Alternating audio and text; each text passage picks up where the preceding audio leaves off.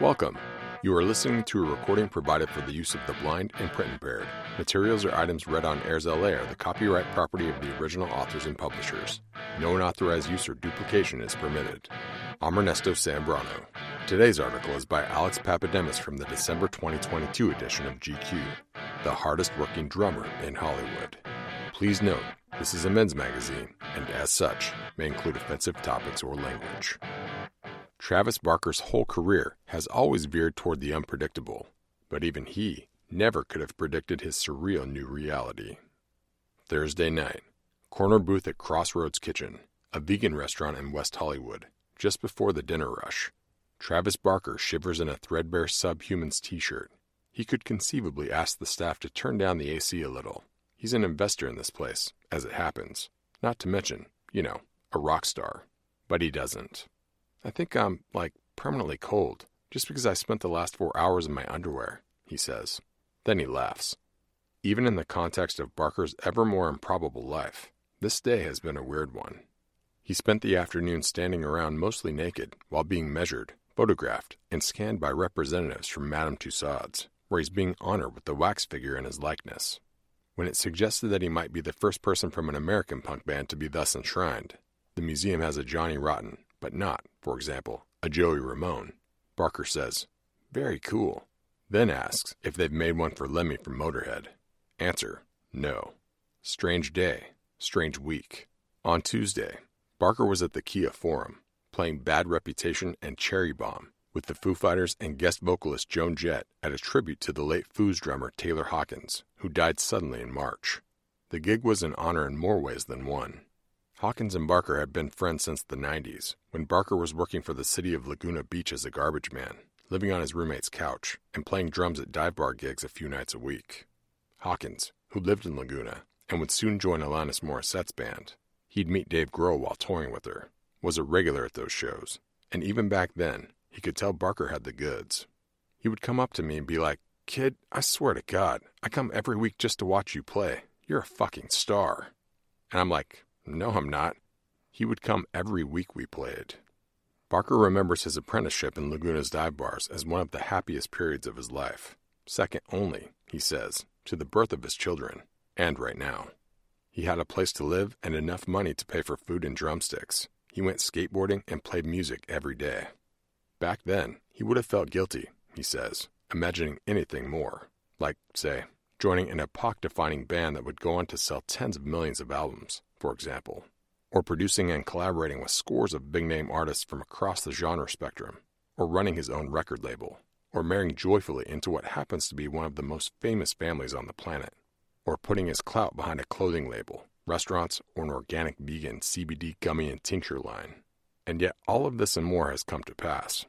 One day you're a drummer slash trash collector, and the next you're drinking wine with Iggy Pop. And when things like this happen to him, sometimes Barker wonders if he's dreaming. But that's the point. His dreams were never like this. Which is not to say it's been easy. In 2008, Barker was horribly burned in a private jet crash that claimed the lives of his longtime assistant Chris Baker and his security guard Chase Still, both close friends. Barker spent three months in the hospital, endured 26 surgeries, endless skin grafts, and a period of suicidal depression. He later told interviewers he'd offered friends a million dollars if they'd help him end his life. The only other survivor of the crash was Barker's best friend and musical collaborator, Adam DJ AM Goldstein. About a year after the accident, Goldstein died of a drug overdose in New York. Barker struggled with survivor's guilt and PTSD. At times, he says, I didn't know if I'd ever play music again. I didn't know if I ever wanted to go outside again. Barker has never cared for the truism that everything happens for a reason. I'll never think that about the people I lost, he says but he acknowledges that the crash saved him from a more tragic and common rock and roll ending. As documented in his 2015 memoir, Can I Say? Living Large, Cheating Death, and Drums, Drums, Drums, the Barker who got on the plane was a textbook train wreck, drowning his consciousness in weed and pills and Coupe de Villes as his marriage to former Miss USA Shanna Moakler fell apart. I was going down a really fast paced, dangerous path, he says, Surviving the crash gave him a second chance he's determined to live up to. There's not a day that goes by that I don't make the most of it, he says, that I don't appreciate it, and that I'm not grateful for it. Two weeks after Barker's date with Wax Dummy History, Blink 182 will announce a new album and a 2023 world tour, both of which will feature Blink co founder and guitarist Tom DeLonge, who hasn't played with the band since 2015. When we talk about Blink in late September, Barker doesn't tell me this is happening. At that point, DeLonge's return to the fold is still a secret, but the external, pop cultural reasons why a classic Blink reunion tour makes sense right now are anything but. When Blink were at their commercial peak in the early 2000s, critics wrote them off as juvenile and derivative, a dine and dash Descendents, a boy band for kids who wore fake lip rings to school picture day. But legacy is hard to predict in real time. In the 20 plus years since Blink streaked through the streets of LA and into the hearts of impressionable Total Request Live voters in the video for What's My Age Again, they've become maybe the most broadly influential rock band of their era. They crossed over on such a large scale, and I think that was important for punk rock culture, says Avril Lavigne, whose 2022 comeback album, Love Sux, co produced by Barker, is her first release on Barker's label, DTA Records. They made it more mainstream, but also that's what got the CD into my hands and how people could discover that type of music. Blink split up for the first time after releasing their self titled fifth album in 2003, but their success had carved out space for bands like Paramore, Fall Out Boy, and My Chemical Romance to cross the streams of pop and punk in front of mainstream audiences as the 2000s gave way to the 2010s. More recently, and more surprisingly, and maybe more importantly, they've become a touchstone for TikTok bedroom pop producers and Zoomer SoundCloud rappers who learned to play power chords during quarantine.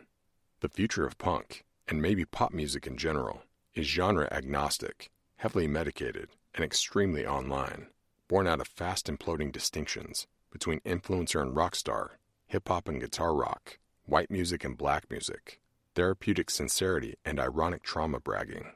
While Blink's early 2000s detractors wouldn't and probably couldn't have thunk it, a generation of young musicians who've never known a world without forever war, financial crisis, environmental calamity, and social media have reached back to the sounds of the past for an emotional vocabulary by which to vent their pain.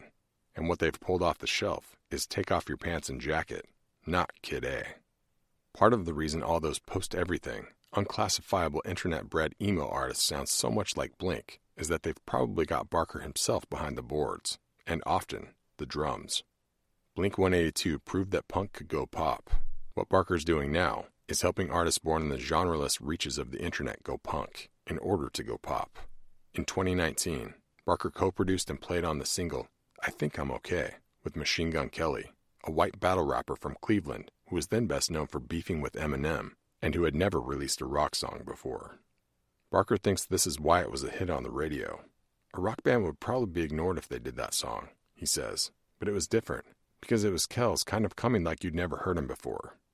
Afterward, Barker remembers, Kells was like, I can't help but think, did we just get lucky with that one song, or can we make more fucking songs like that? The result was Tickets to My Downfall, which was both Kelly's first full blown pop punk album. I said, We're not going to rap on this album, Barker recalls, and his first platinum record. And when that did well, Barker says, doors were kicked down, and after that you saw the resurgence of that genre doing really well. A cynic would call this music cynical, and you could certainly accuse Barker of aiding and abetting shameless slash clueless opportunists looking to suck up to modern rock radio programmers by draping themselves in borrowed rock cliches. On the other hand, Anyone still policing who is and isn't entitled to dress and sing punk, or self identify as emo, is guarding a gate that's been broken since the day Malcolm McLaren first pimped out the Sex Pistols. Kelly might be fronting, but if you look at it from a galaxy brain enough level, so is every punk identified person who wasn't there the first time the Ramones played CBGB. Everyone thinks that someone else is a poser, but pretty much everyone on Earth is a poser. Reasons music journalist Josiah Hughes, the co host of the admirably exhaustive Blink 182 podcast 155.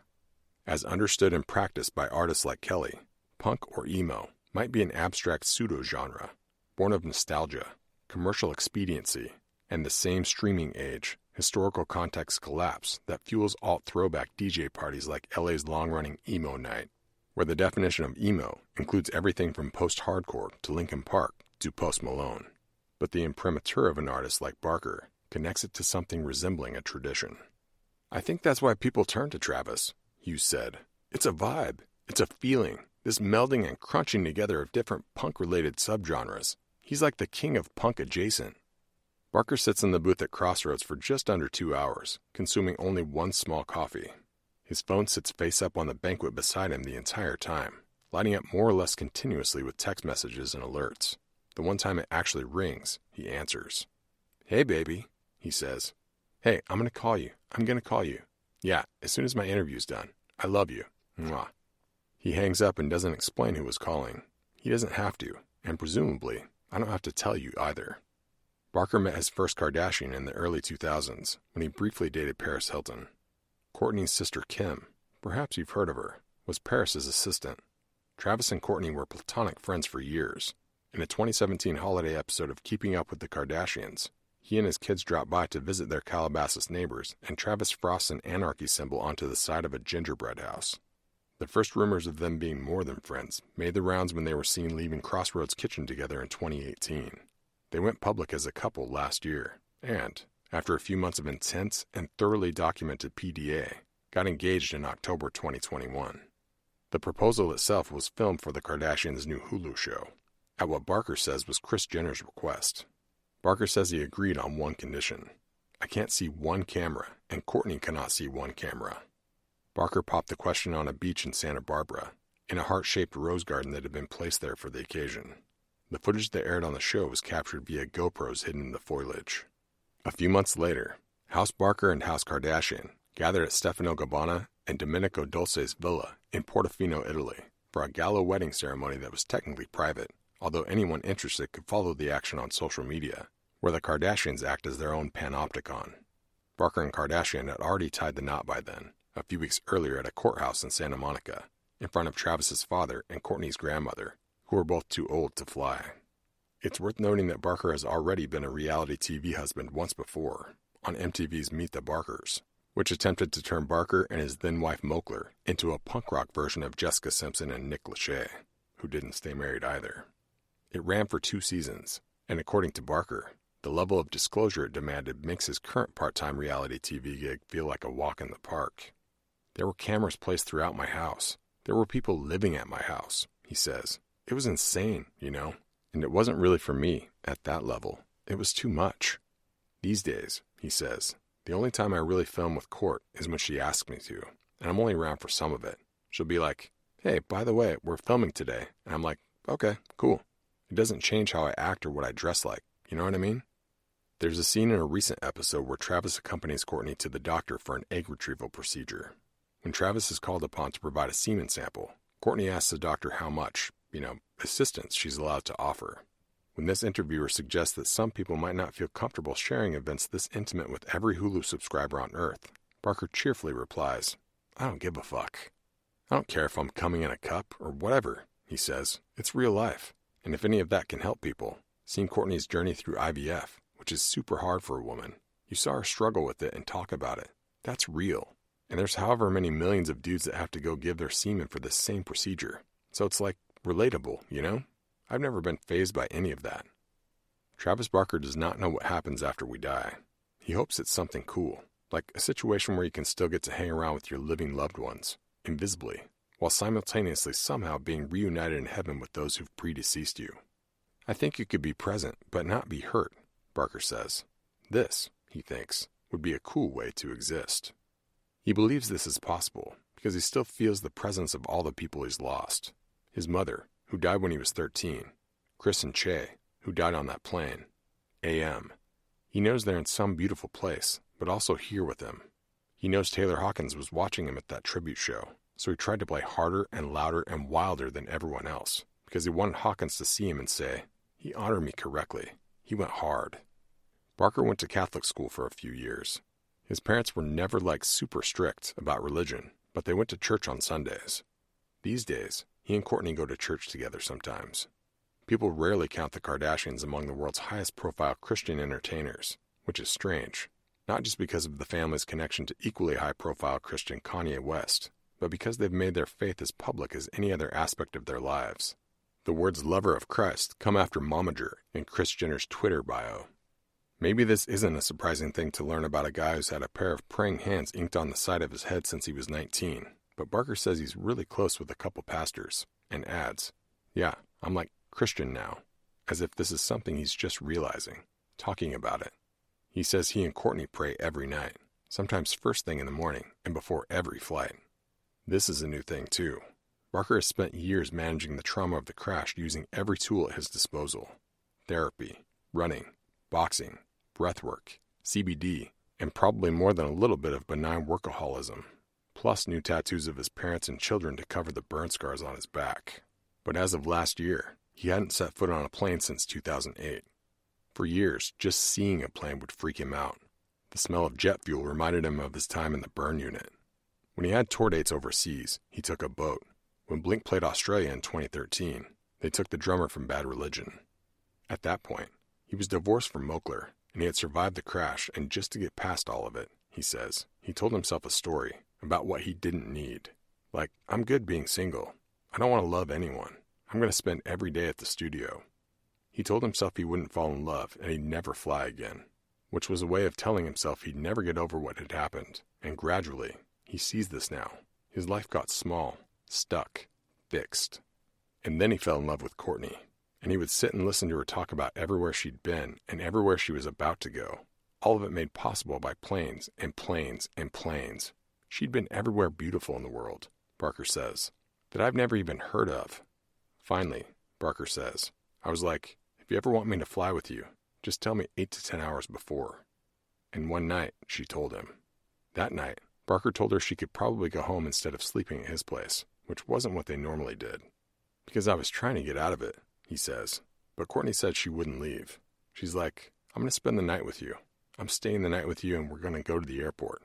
She just knew, and she stuck by me and toughed it out. And it was the best flight, and I wasn't scared once. That flight was to Cabo San Lucas. He flies all the time now. He can't wait to go back to Australia, to Japan, and he can't wait to travel just to travel, not to play a show. Anytime he's gone anywhere outside the US, it's almost always been a tour date. I'm like, I get to go and just, like, have fun? I didn't know that existed. He's learning how to be comfortable. It's a process. At the Hawkins Tribute show this week, they had this lavish room we could hang out in, he says. Barker asked if he could chill in the hallway between sets instead, practicing drums on a stack of road cases until it was time for him to go on. The organizers, he remembers, were like, Yeah, whatever, Travis. I'm back there going, I want to be uncomfortable. He knows how silly it sounds. Travis Barker, indisputable rock star, budding music business kingmaker, a famous man with an even more famous wife, politely asking if he can be bumped down to shittier accommodations. But that's what it's like to be him at least right now. When everything's perfect, it scares me, he says. I want some adversity during a show. I want it to rain and the show almost gets canceled. I don't want to be too comfortable. I mean, my drum tech used to clean my cymbals, and I'm like, Daniel, I like the blood on my cymbals. It makes me feel good. He's a perfectionist. I'm like, just leave a little bit of blood on the cymbals. It just makes it feel like home for me, you know? That brings us to the end of today's article The Hardest Working Drummer in Hollywood.